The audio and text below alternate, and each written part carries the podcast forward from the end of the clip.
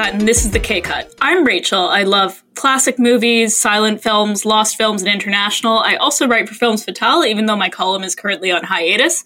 Who's with me? James here. I'm a content creator. I produce and release music under the alias Boutique Paul. I'm one half of the Prefer Not to Say podcast. Uh, I also sometimes write for Films Fatale, but I haven't written an article in forever, but I hope to change that soon. And uh, yeah, my interests are no budget film and 70s film. I'm Andreas. I'm the creator and one of the writers of Films Fatale. I apologize because I keep uh, stealing the space and writing too much. So that's that's also my bad. Um, I love international and art house cinema. And speaking of writing too much, I am presently covering every single Palme d'Or winner. So uh, worthy of checking that out, but uh, not just yet. Uh, stick with us for a little while because uh, this is another episode of the K Cut, a brand new one, and we're discussing music and films. So um, obviously with uh, James and I, we have an affinity for um, just popular music or underground music in general. And Rachael, you are a musical and Broadway aficionado, so it's uh, no secret that we love music here over at Films Fatale. But I want to get into not iconic scores or soundtracks, either option. I want to get into the stuff that's underrated, the stuff that people don't discuss or listen to or appreciate enough. I think that's a great idea because some of these movies are really ignored, or if they are well known, then this aspect, which might be really well done, needs to be brought to light because there may be something else you're paying attention to. Absolutely. So we're not discussing like the obvious picks like uh, Indiana Jones and that theme, or like the Pulp What's Indiana Jones? Um, I, it's it's in my anecdotes here. I don't actually I don't actually know what that is or what it sounds like. But Actually, side note, uh, thinking of Indiana Jones and, you know, film music, apparently uh, Indiana Jones is going to be John Williams' last score. oh, Well, he's like 85 years old or something. He's he's well into his 80s, if not his 90s. So fair enough. I guess this is the appropriate time to bring it up. I mean, um, well done, John Williams. Uh, you had one of the biggest runs, and I guess that's a fitting send off at least. So, I mean, that's bittersweet though. That's bittersweet. Better this than like Jaws 17 or something. Oh God! Like what? Uh, what did Back to the Future Two predict? It was like up to like Jaws twenty or something, wasn't it? I mean, you never know. well, luckily we've passed uh, we've passed the year within Back to the Future Two, and we didn't have that. But you never know; they might make up for lost time, especially if Vin Diesel gets behind it. But let's not go down that road. Let's let's stick to let's stick to this. So yeah, no Indiana Joneses or Pulp Fictions. I want to get like surprised. I want to be like, oh damn, I did not even think of that. So who wants to go first with? The, oh, oh, before we continue, um, the second half of the episode. It's not really music themed, or it could be. It's up to us. We're just going to do some fast film questions, really put each other in the hot seat. So we haven't done that in a while. Figured it could be fun. Let's uh, let's pressurize ourselves because why not? But uh, let's get back to underrated film scores or soundtracks. Who wants to go first with their finding? I'll go first. Okay, what is your selection? Well, this is interesting because it's entirely a soundtrack that came from other things, but it is the Coen brothers film Inside Llewyn Davis, which takes place in the very early folk scene of New York in the early or late 50s, I think it is. And it stars Oscar Isaac as a musician who keeps playing old folk songs and nobody wants to hear them and he's struggling to make it. And it's also got like Carey Mulligan and Justin Timberlake and a surprise performance by Adam Driver who almost walks off with the thing and it's all it's based very loosely on the life of Dave Van Ronk, and it's so the soundtrack is all folk music from that era, or at least that was redone in that era. Most of it's much older than that, and it is so beautifully rendered. Um, like I listen to this soundtrack at least once a week, and um, Justin Timberlake is excellent in a style that he doesn't usually do. Oscar Isaac has a gorgeous voice and collaborates with Marcus Mumford for most of it. And even though they are authentic to the era, they very much put their own spin on these classic songs. And every single song in the movie, as far as I know, is either from a, a, folk song from that time or it's something really closely based on it. Like Please Mr. Kennedy didn't exist, but it was based on something else. So not only are they paying homage to this time, but they really are making it their own. It's interesting though because people who have seen the movie really do praise the music. It's one of the strongest parts, so it's not underrated in that sense, but the movie itself is almost completely ignored. It's one of my favorite Coen brothers films, and nobody shouts it out enough. And Oscar Isaac should have been Oscar nominated, and I will die on that hill. Especially like uh, like as his first nomination. He should have been nominated additional times since, but that should have been his first one. It's obviously he's been in other stuff, but that was for sure his big breakthrough. That to me was like, you know, I previously I saw him as like that that jerkwad in Drive. You know, he's like this. Uh, he's not a likable person in Drive, but then when you see him here, it's like, okay, I immediately love this guy. And you know, you bring up the folk soundtrack. If I'm not mistaken, the huge inspiration was Woody Guthrie, who I believe was like one of Bob Dylan's idols. So like before Dylan took off, this is the guy that inspired him, and he was barely known of. But it was more. It was more a bit later. It was more like the Dave Van, Ronk era. That's um, true. That's true. Yeah. So by this point, there was already a different spin on the kind of stuff Woody Guthrie did. That's true. Maybe they modernized it a little bit so it's like more fitting, like somebody who could make it but is lost within society as opposed to somebody who's kind of breaking ground and is not being listened to. Yeah. Anyway, if you are listening to this podcast, if you are one of our seven listeners, please go on YouTube and look up Marcus Mumford and Oscar Isaac's cover of Fare Thee Well Dink's song. It is so beautiful, I can barely describe it. I've listened to it so many times. Yeah, one last final note for me. Um, it makes me sad because like the Oh Brother Where Art Thou soundtrack is also fantastic, but like that one was so popular, so acclaimed. The damn thing won album of the year at the Grammys. Why has this album not received nearly as much devotion and love? It kind of puzzles me a little bit. Yeah, I don't know. That whole movie was just completely ignored, and it doesn't deserve that. It deserves better. I think it was probably because what what year did that come out? 2013. Uh, 2013. Yeah. Oh, dude, 2013 was so stacked though. But that's, that's true. It, it, was stacked, but if you really think about it, that's at least in the top 10 of the year. Really? oh yeah, it was. I just think there were just so many things that overshadowed it. That's right. It is a quiet movie. Yeah. yeah. But it's unfortunate, but it, it's highly relatable. I mean, the whole thing of um, existential and uh, and societal exhaustion and mental health awareness within like you know the everyday person somebody who's trying to break out and be an artist but they really are still an everyday person highly identifiable. Plus it's got a cat. We love that cat. It's an amazing cat. Also fun fact um, at least one reviewer mistook Justin Timberlake's voice for Carey Mulligan's because he was singing in such a high register. So good for Justin Timberlake. That that takes some range.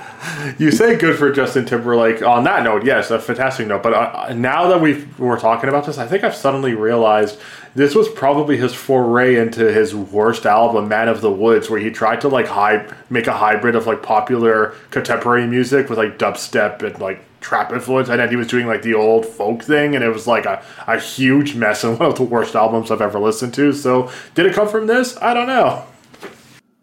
Maybe. Maybe. Uh, unlike what Rachael said, where uh, you were recommending to listen to stuff, don't listen to Man of the Woods. It's not a good album. Go, go. No, back. go watch Llewyn Davis instead. You, or go watch Llewyn Davis instead. Absolutely. But if you want to listen to some JT, Future Sex Love Sound still exists. Go with that. Honestly. Any other thoughts for Llewyn Davis? Just that I highly recommend it, and it's not um, it's not a particularly exciting movie, but I find it very satisfying as a movie.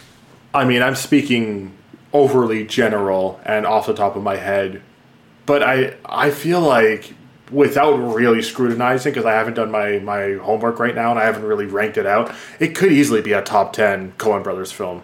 Absolutely. Oh yeah. So, uh, James, what about you? What is the soundtrack and or score that you went with? So I was thinking of uh, scores that I feel are underrated, and I was kind of yeah, I couldn't think of anything at first, and then it hit me. I decided to go with the score for Fight Club. Fight? You think yeah. that one's underrated? Yes, this one is never in the conversation when it comes to top scores ever. Well, I know and it has I, a great soundtrack, but I'll admit I kind of don't really remember the score. That's a good point.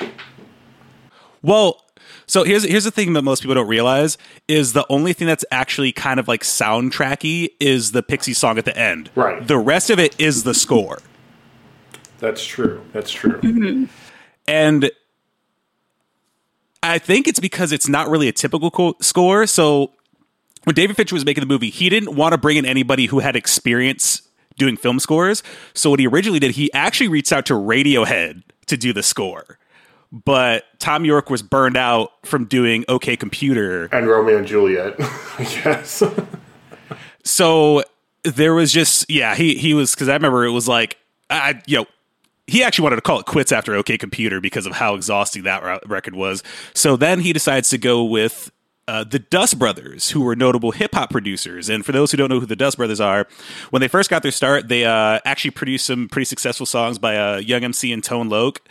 And then they hit like real critical success by producing the Beastie Boys' second album, Paul's, Paul's Boutique. Boutique yeah. mm-hmm. And then they got even more success in the 90s when they produced uh, Odelay for Beck. Yes. And then they've also worked with a litany of other people. Like they've worked with Linkin Park um, and a, just a ton. I think they even produced a Rolling Stones album. I think in the late '90s. But this this score is great because it kind of ties like you know just the fact it's like you know drum loops and samples and electronic sounds. It it kind of ties together the movie in a way because like I think a traditional score wouldn't work because of this kind of like anti-establishment, anti-commercialism also just just parroting you know the plight of the fragile male ego. A regular film score wouldn't be able to capture that. Also it's a really unique score because this it wasn't made it was made without the picture period. They didn't see any of the footage before making the score. So they made it and then they put it in where like pieces worked so that that was the thing that blew my mind because I was like, the score fits so well in every scene it's in, but they didn't make it to these scenes. They made it just in their studio alone. So I was just like, oh wow, that's kind that's of interesting. Incredible. Yeah, it's almost like, oh, this fits perfectly, even though it's like they saw nothing beforehand. But yeah, I, I think it just it also makes a case for getting people who aren't traditional film composers. And I think that's why we see a lot of people, you know, find success doing that. Like a like a Trent Reznor and Atticus Ross. I think this kind of right. foreshadowed that. Mm-hmm. And then um I forgot who who his partner is, but uh, Geoff Barrow from Portishead, he he does film scores. He actually did. Um, oh, Men and um, Annihilation. Yeah, well, he also did uh, Ex Machina, so he, he's actually, they're actually the exclusive collaborator with Alex Garland, right? And they've true. also done some like TV shows.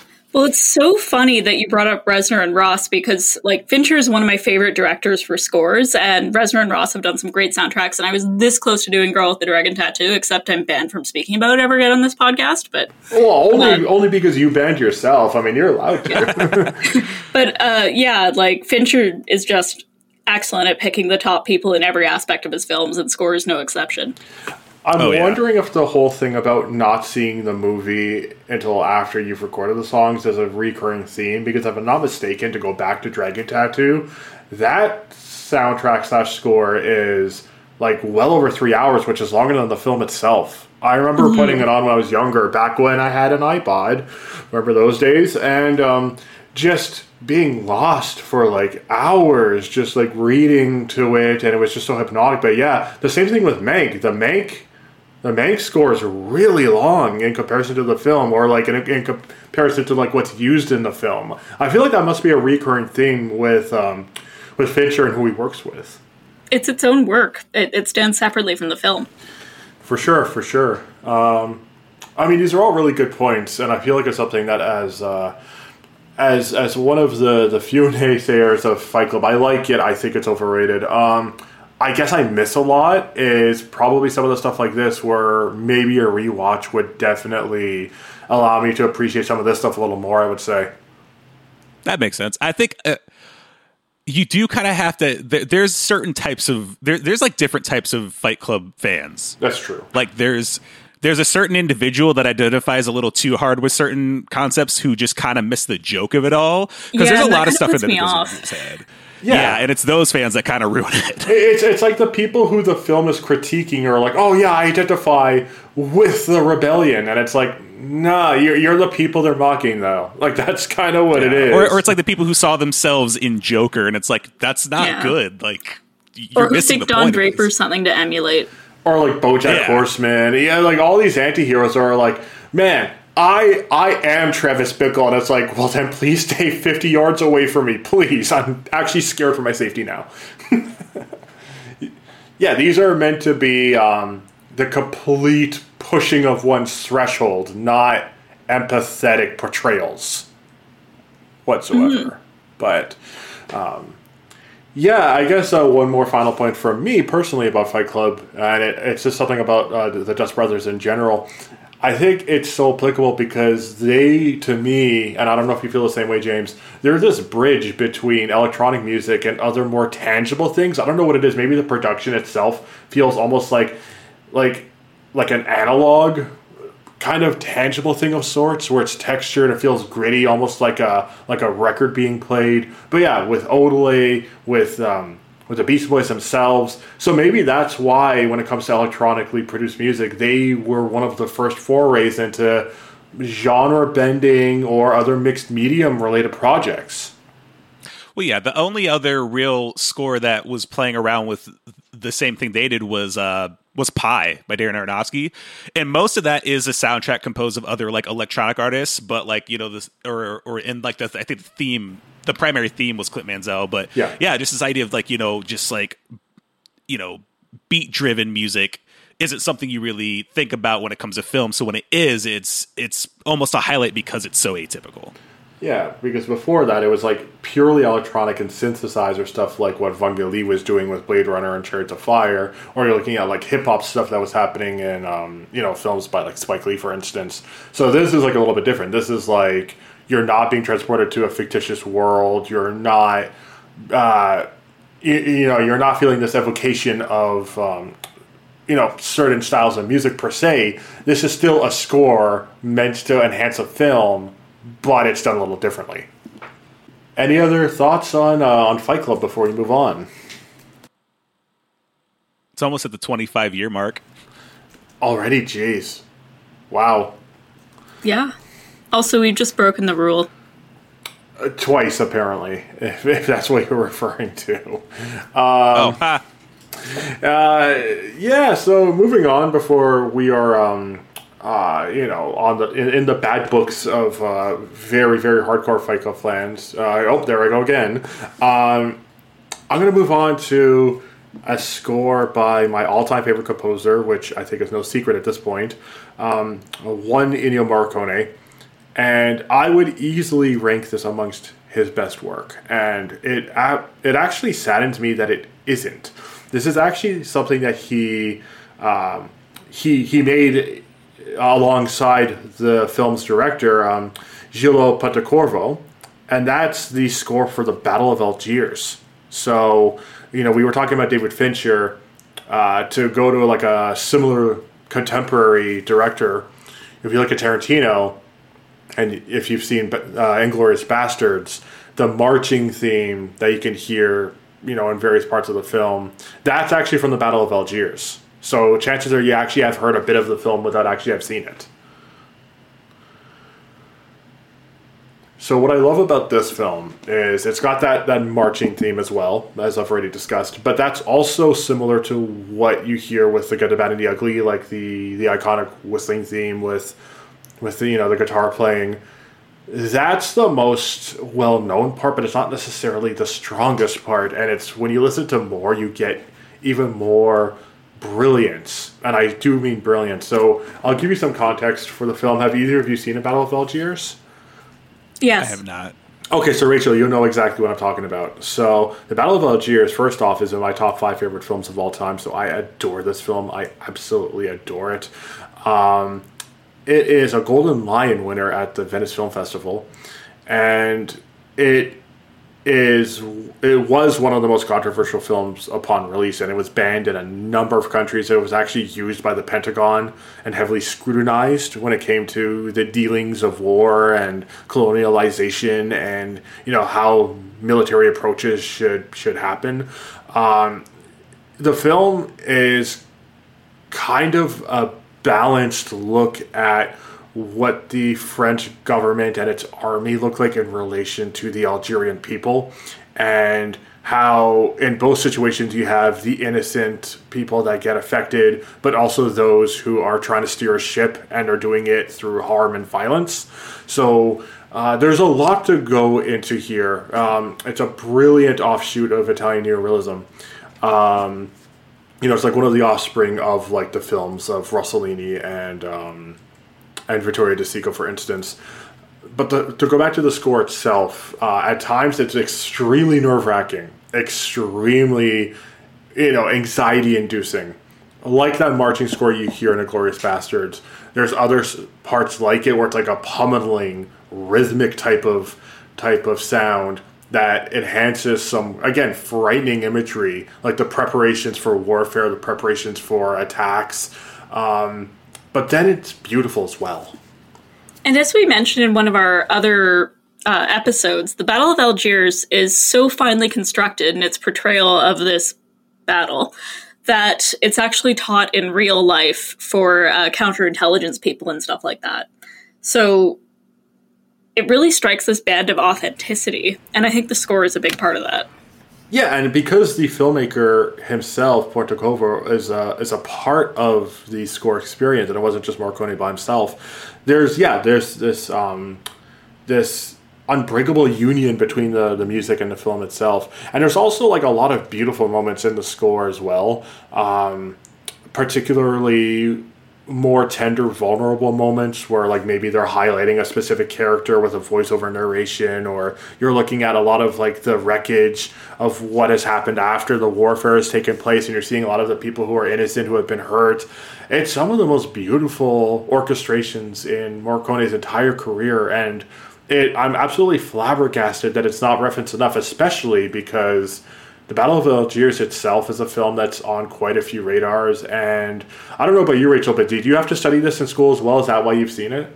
Uh, yes, I've seen it a few times, but that was the first time.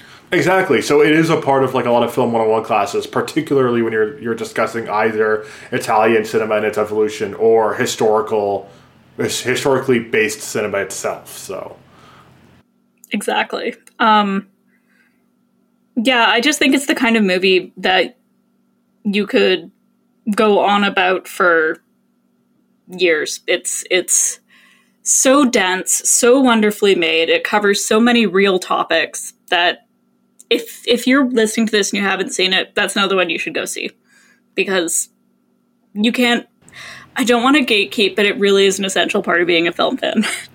I, I couldn't agree more. Like when people rank a number of films like Casablanca or if we're gonna go into like international film territory, let's say like Tokyo Story or The Seventh Seal, I feel like the Battle of Algiers is like a must in that discussion. It is. It absolutely is. Absolutely. A quick shout out to Theme of Ali, which is like possibly my favorite part of the entire um, the entire score. It's one that I've had on repeat again and again and again um, while I was studying as an undergrad student, while I went through some hard times and I needed to get those tears out. It's one of the most beautiful things Morricone's ever done. So, outside of that, are we all um, exhausted talking about music? Are we ready to be put on the spot? Absolutely. Okie dokie. So, uh, should we go in the same order? Sure.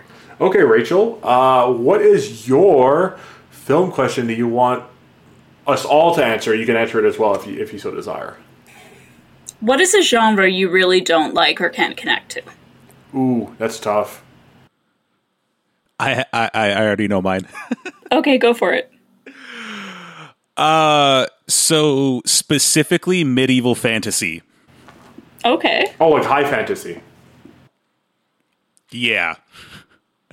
I don't know what it is about it, but I just can't do like Lord of the Rings, can't do it. I don't know what it is about it. There's just certain things about it. And actually, I, I would say, like, I, I guess I could go kind of in just like more diverse of fantasy as well, because it's like I can't get into Harry Potter either. I don't know what it is. I think it's just for some reason it just rubs me the wrong way when I consume it. Well, you're just a muggle then, I guess. Yeah, I guess I am. I don't, but it's weird because it's like uh, I think the only the only way I could like enjoy it, and this is gonna sound really weird, but if it's anime, I can get down with it no problem. And I don't know why. That's fair. But yeah, just stuff like that. I think it's like, and it's more particular. It's more specific to fantasy because like I can watch like medieval stuff, but once you cross over to the fantasy element, I'm just like, nah, this is really not for me. Once there's a again, it's like- dragon, you're done. Yeah, and it's not always. It's just like yeah, I don't know. It's just it's just not my favorite. It's like I, I can tolerate it. I'll say that. I don't know. I do like to kind of like make jokes and bash on people who like Lord of the Rings just because they like it's just fun, but you know, and I don't mean anything by it. But yeah, it's just never really been my thing. But then again, I like smaller movies, so like massive IPs, I just can't do. Especially like things with expansive world building. I just it's too much of a chore for me. Uh, see, and I absolutely love the things with massive world building. So there you go. Uh oh. um, I don't really have an answer, but I do have an answer. I love every genre, every era, every movement. But I will say, and this is for sure, unquestionably my answer, the one that I like the least and I identify with the least, and I've known this since I was a young teenager or maybe even a tweenager, action films. In all sincerity, I like a handful. I adore very few. I otherwise I'm not a part of that ilk. I just am not for some reason. That's fair. Why don't they appeal to you? Well, I'll get back to when I realized this. I remember everybody was obsessing over Triple X, and I can't believe we're bringing up Vin Diesel twice in one episode. But there we go. Um, God help us. Uh, when Triple X first came out, I was quite young. I must have been like twelve, maybe thirteen. I can't remember, and we rented it back when Rogers Video Shadow Canada um, was still a thing. Uh, oh, any, yeah. for any listeners, Rogers Video is basically like an alternative to Blockbuster. And we rented it, and it was actually rented for me. My dad's like, I'm not interested in this, but sure, if you want to watch this, because everybody else is, we could rent it. And I wanted to watch it on my own accord. And I tried watching it once, and I dug the Rammstein music at the beginning. I didn't really get sucked into it, I kind of turn it off. And then my dad's like, "Wait, we rented this though, and you didn't finish watching it. Okay, well, we're gonna watch it during movie because we used to watch movies every night. So it's like, okay, well, family movie night. We might as well watch it now to you know make our money's worth because we rented it and you didn't watch it. So we watched it together as a family, and I think all of us were just like tuning out, but myself especially. I was like, I just don't value this in any way because I find the story so I, is it the story? Is it something like? Is there something wrong with this? And then once I tried to check more action films afterwards, I was like, oh my god, I don't care for this genre that much anymore. and it's it rings true to this day. Unless you're like a Mad Max, Road Warrior, or Fury Road, even Dire to an extent. Like it, there are a few action films that I adore, but when it comes to straight up action films, they are not my thing, and I've just accepted that. You know, I think I know what it might be. I think it's because the general action film is very vapid. It's like when you talk about a Mad Max, it's like that's a great action film. Yes. Mm-hmm. But there's more to it. Or like, you know, I'm a big fan of Robert Rodriguez who does a lot of action films, but I think his filmmaking makes up for the fact it, that it's a generic action film. That's true. But but when you get into like the Triple X's or like the Expendables movies or just like any of the just general action films that is just or like a Michael Bay film, it's just it's just so hollow and, and it's it's it's supposed to be like it's like eating candy. It's it's not supposed to be like it's not supposed to be viewed as like art per se. It's like you know eating a cheeseburger from McDonald's. It's supposed to be it's supposed to hit your endorphins in a certain way. It's not supposed to like last with you forever and make an impression like certain films do. It's something you can take a diverse group of friends to the movies with. Yeah, yeah, absolutely. Um, for me, I guess uh, to really boil it down, I feel like action has to be earned. So like, um, I eventually did see the Batman last last month, and I feel like it builds up to so much that when that finally strikes, it's like, yeah, I feel it. I feel like this is earned. I feel like we got to a place where this is all justifiable. I think that's my major issue. I just find needless violence just uninteresting. But yeah, it's got to be done by the right person and done in the right way. Okay, well, Gentlemen, the sound you hear right now is my dad cutting me out of his will, but Oh, I do not like westerns. Oh no. Okay, what's wrong with westerns? I mean, I can get why, but what's your personal reason? Well, okay, first of all, the genre is extremely problematic, but like let's put that aside. We're probably going to be discussing it next week to be honest. But um it's more that I just find it dull. It's a bunch of dudes riding horses and it's so boring and it's a time I do, it's a time period I don't care about and I just I just really really dislike it. And the only westerns I do like two or three of them, but they're actively deconstructing the genre. They've got a different twist, something like that. Uh, but like the ones I like are like the shootist or the man who shot Liberty Valance, and those are different. Not not the straight up ones that are sincerely believing in the genre. No, I can't do them. Okay. Uh, well, I I myself I adore westerns, but before I continue, there's a difference between westerns of old and like the when I say newer westerns, I don't necessarily mean like the revisionist stuff that we have now, but like even as far as like the 60s mm-hmm. the the the stuff that's older a lot of that is so so problematic it's not even funny so i totally yeah. get what you're saying when i love westerns i mean like once upon a time in the west the great silence like this like oh no i'm talking like hollywood studio yeah. where john wayne like chases something for the 500th time no i can't do it it's just the same movie over and over and over this one's called Stagecoach because he does it with a stagecoach. but uh, no, I, I, don't mean to crap on a classic. I'm just joking. It's a good film. But uh, I, I, do get what you mean. Like, whenever I discuss westerns, I have to preface it by saying, first off, before I continue, Eastwood over Wayne, just saying. and, then I keep going. So, well, they're completely different too. But um, yeah. anyway, I'll be interested to see what you have to say next week when we talk about the shooters because I feel like we'll revisit this discussion. But yeah, absolutely. I can't wait to get further into that discussion. We'll, we'll savor it. Uh, as for our next question, though, James, what do you got for us? uh, so I was so I have a great question. So, who is an actor who had kind of a hot streak for a little while as a lead, but you think they would have been better utilized as a supporting actor throughout their career? Ooh, that's tough. That's tough. I'll have to think about it. I can go first if you want. Yeah, go for it. Pauly Shore. Okay. Should he Pauly be in Shore. anything?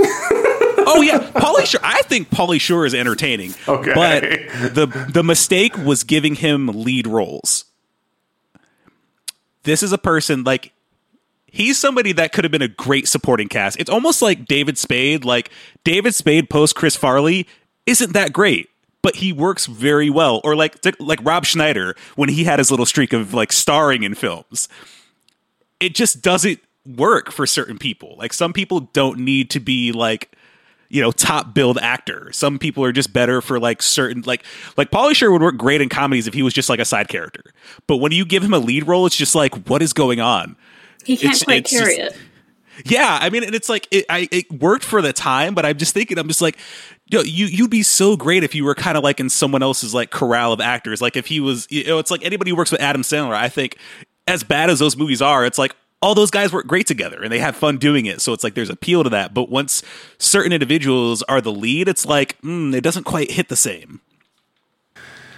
Well, if you're gonna get uh, you know crucified for this, I'm I'm I'm gonna go there with you. Um, my answer is outside of anything she did with Quentin Tarantino, so excluding Kill Bill and Pulp Fiction, I'm gonna go with Uma Thurman. I feel like I find her really interesting when I see her in bit parts. Like in Nymphomaniac, I feel like she was a real scene stealer. But when it comes to her leading stuff, yeah, I only really care for her in Tarantino stuff. I don't know what it is. I I get that. Well, uh, I think Kill Bill works because they came up with that story together. That's true. Well, you guys aren't going to like my answer. Okay. Tom Cruise. Hmm. Well, yes, he can carry a film. Yes, he is a very magnetic star. He's handsome and all that but he's also an extremely talented actor and he can really, really perform well. But I don't think he's ever been given the chance, really. I, I would argue that his greatest performance ever was Magnolia yes. in 1999. Yes. Oh, yeah. And I just think if they kind of took the star away from Tom Cruise for a bit, he would really, really shine as an actor. And I think he has the potential to do that. Um, so and even in say Rain Man, where he was a lead but he was not the lead, that was one of his best performances too.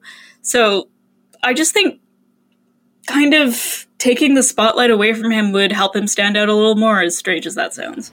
Not that I agree. I agree to an extent, but like to your point, outside of his action stuff, what has been his most memorable thing of the last twenty years? His cameo in Tropic Thunder. You might have exactly. a point. You might have a point. I think he's at a place where he could have fun with that. Yeah.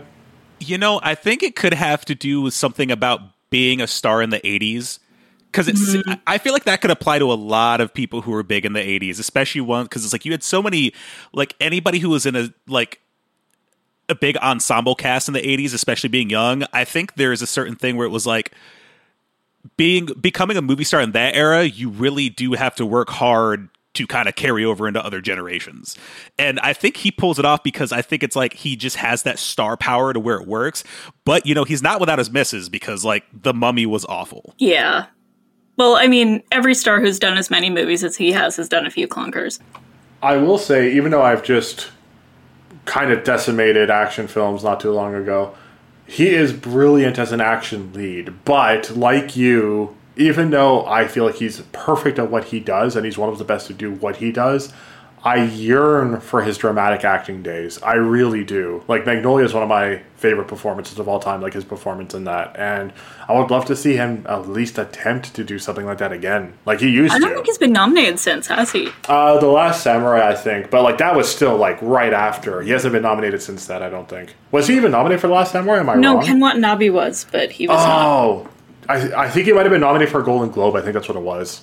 Okay, well, Golden Globes don't count. No, they don't. So the answer is no. um, well, that's too bad. Yeah, Tom Cruise, uh, keep doing your thing, but keep doing some other stuff too. Just saying. Yeah. Okay, uh, I suppose it's my turn. I might need un momento, por favor. Um, hmm. Okay, well, uh, completely accidental because I just said something in Spanish, uh, just to kind of segue. Um, but it kind of turned into something. So you can answer one of two questions. Who is an international filmmaker you would love to have an English language or Hollywood debut? Or who is somebody who um, has international connections, so maybe like uh, like a Robert Rodriguez or something, who you would love to see do an authentically national film? Oh my god, I'll have to think about that one. So, and they could be living or dead. So I'll give you an example. I was thinking about this the other day, and I know that he's a Japanese filmmaker that actually did a Soviet Japanese co production. Um, I would love to have known, and he did like a little bit of English with his film Dreams. I would love to have seen a fully fledged Hollywood or American production by Akira Kurosawa and, and would have loved to have seen what he would have done with American actors. I feel like, especially like right in the 90s when he was like calling it quits pretty much, and he was like, you know, towards the end of his career and he was going to shortly pass after, to wrap things up because if either of you have not seen Dreams, he has a part where Scorsese actually plays Vincent Van Gogh, which is like the best casting I've ever heard of in my entire life. Marty Scorsese acting as Vincent Van Gogh in a Kurosawa film That's just amazing. And it's like my favorite part of the film. And that kind of got me thinking where it's like, first off, Marty's an underrated actor and I wish he did more. But he's too busy directing amazing movies, so I guess there's that. Um, what would Kurosawa have done, you know, in that time frame? So let's say what would he have done with a young Brad Pitt and like a Julia Roberts or like a young Clooney, um, Frances McDormand, Holly Hunter? What could he have done with something like that? And what would he have told in the heart of America? Particularly because his stories are so transferable. Like so many of his samurai films were inspired by you know western like the western genre but then they also were adapted into the western genre. So like seven samurai became magnificent seven. Yojimbo became um, fistful of dollars which is an italian film but obviously for like western lovers so american audiences. Um, it's so transferable. So what would he have done? And what story would, would he have told? Like maybe something to do with like the Cold War in America because you know he was a very political filmmaker and he told a lot of stories about war and corruption. Maybe the Cold War in America and you know like the KGB or like what could he have told? I feel like it would have been something very interesting. Hmm. Okay, I'm still thinking about mine. I think I have mine. Sure. So uh, I'm actually going with a Japanese filmmaker also who uh, I think would make something really interesting in the States. Uh, Takashi I decided to Miike? go with what? Takashi Miike. I don't know who that is. Oh. Uh, no, I'm going to go with Shinya Tsukamoto Oh. Okay. because I think his filmmaking style would work well here, like with like an American setting. I think with just like you know, like we saw with um, like Tokyo Fist or like Andreas, I know you've seen uh, Tetsuo the Iron Man. Um, I've actually seen that. I've also seen the third Tetsuo movie that he did, which is in English but still takes place in Japan. But just that kind of like rapid fire style, I think that's the kind of thing that would really hit off well with not only American audiences, but I think his like it would appeal to both ends because it's like you know you have the people who kind of like to have like that fast paced cinema, but it also appeals to like the art house crowd. But just to see what he would do, like like you said, like with American actors, what could he do? I mean, not especially not being from America especially during the Robert Rodriguez, Michael Bay era of action storytelling. Like, what craziness! And I'm also thinking of like the Fifth Element, Run Lola Run. What craziness could he have added to that style of action storytelling? Oh yeah, yeah. It would just be really. I don't know. I just think the Matrix. See, I, I keep thinking of, of, additional examples. Léon: The Professional. I keep thinking of more examples that prove your point. It, something really interesting. Yeah, I don't know. I just think it'd be I, I always think it's interesting when uh when foreign filmmakers come to America because it's like the once they start working with here, or it's like you know, I still have yet to see um his early works. Uh, uh, pre The Lobster, but Yorgos Lanthimos is a good example Ooh, of yeah. like what you can do with when you come to the when you come over to our side and use like American actors. Well, not I guess not all of them are American because he worked with like he works with like Colin Farrell and all that, but just like when you step outside of your you know typical realm, or like when um uh Denis Villeneuve, you know, he came over to our side and like look what he's done. Well, technically, he was already here. Like, the Hollywood he's, system. He's, he's Quebecian. He's he, uh, yeah, all Quebecois, yes. Uh, so oh yeah, so I guess he, he's technically North American, but I think once he kind of hopped over to Hollywood, you know what he's been able to do, and it's like, I mean, look what he's doing right now. Fair enough, Rachael. What about you? I would have liked to see what Marcel Pagnol would have thought of North America in the 30s, basically. Uh, that's actually a really good one as well. Because, yeah, as far as I can tell, his career was pretty much all in France. And he used such innovative techniques that were really among the populace. It was a very different kind of filmmaking. And I wonder what it, he would have been like if he'd interacted with, say, the Thornton Wilders and Sinclair Lewises of his day. What kind of stuff would they have come up with? Uh, could have been something unusual. Um, could he have changed Hollywood? Who knows? Potentially, especially because I feel like, uh, as you said, uh, he would have told stories that were quite relatable, especially like during the Great Depression and whatnot. I think part of it is today I was reading a novel about the Dust Bowl. And so I was looking at stuff about Pagnol and thinking, well, how would he have handled the Dust Bowl? Or so many other things as well. Even like, like a prohibition, maybe. When I think of Hollywood and how they took on social issues at the time, I wonder would he have been basically more frank about it? Uh, Or would he have been too idealized? Hard to say. It, that's interesting because if you know around the time when Hollywood was like sugarcoating and kind of deceiving its audience with its uh, golden endings, again to kind of bring things full circle with Italian neorealism, this was like a, a complete middle finger to government and basically a way of saying this is what things really look like. You know, it's not all glitz and glamour. Things are actually really tough down here. So, what, which way would Pagnol have uh, have pivoted towards? Yeah, the idealized or towards the real. I don't know. He had a little bit of both. Like when I'm thinking of like the baker's wife. Right. And his uh, Marseille trilogy, right? I think that's what it's called. Yes. Yes. Marius Fanny, all that one. Right. Absolutely. Well, there you have it. Um, that was another episode of the K Cut. But before we get going, if you like what you hear, we've got some more K Cut goodness. That's right. We're on Facebook, Twitter, and Instagram under the K Cut. We like to post random tidbits and things like that. And for this month's smorgasbord, we're doing Following by Christopher Nolan, as well as Tokyo Story and the Shootist, and our collective film is Atlantic Rhapsody. Fantastic. We should make some random rec- recommendations, shouldn't we? As if we haven't made enough. But you know what? It never hurts to make more. So, uh, maybe in the same order, uh, let's make some random recos. Okay, I am going to recommend Věra Chytilová's Daisies. Um, it's a wonderful, absurd film taking place in the late 60s in the Czech Republic. It's very decadent, um, and it caused quite a lot of controversy when it came out, but it is very memorable, and it's part of the canon. Like every film fan should see it. That is one of the best underground films of all time. I cannot agree more. James, what about you? So I was just thinking about David Fincher and Trent Reznor and Atticus Ross. I'm going to go with Gone Girl because of how good that score is. I mean, it's it's one of my favorite films of the past like I don't know 15 years, but I think that score especially when you go from like the really tense music to like the really dreamy music in the um in those uh journal entry scenes just chef's kiss.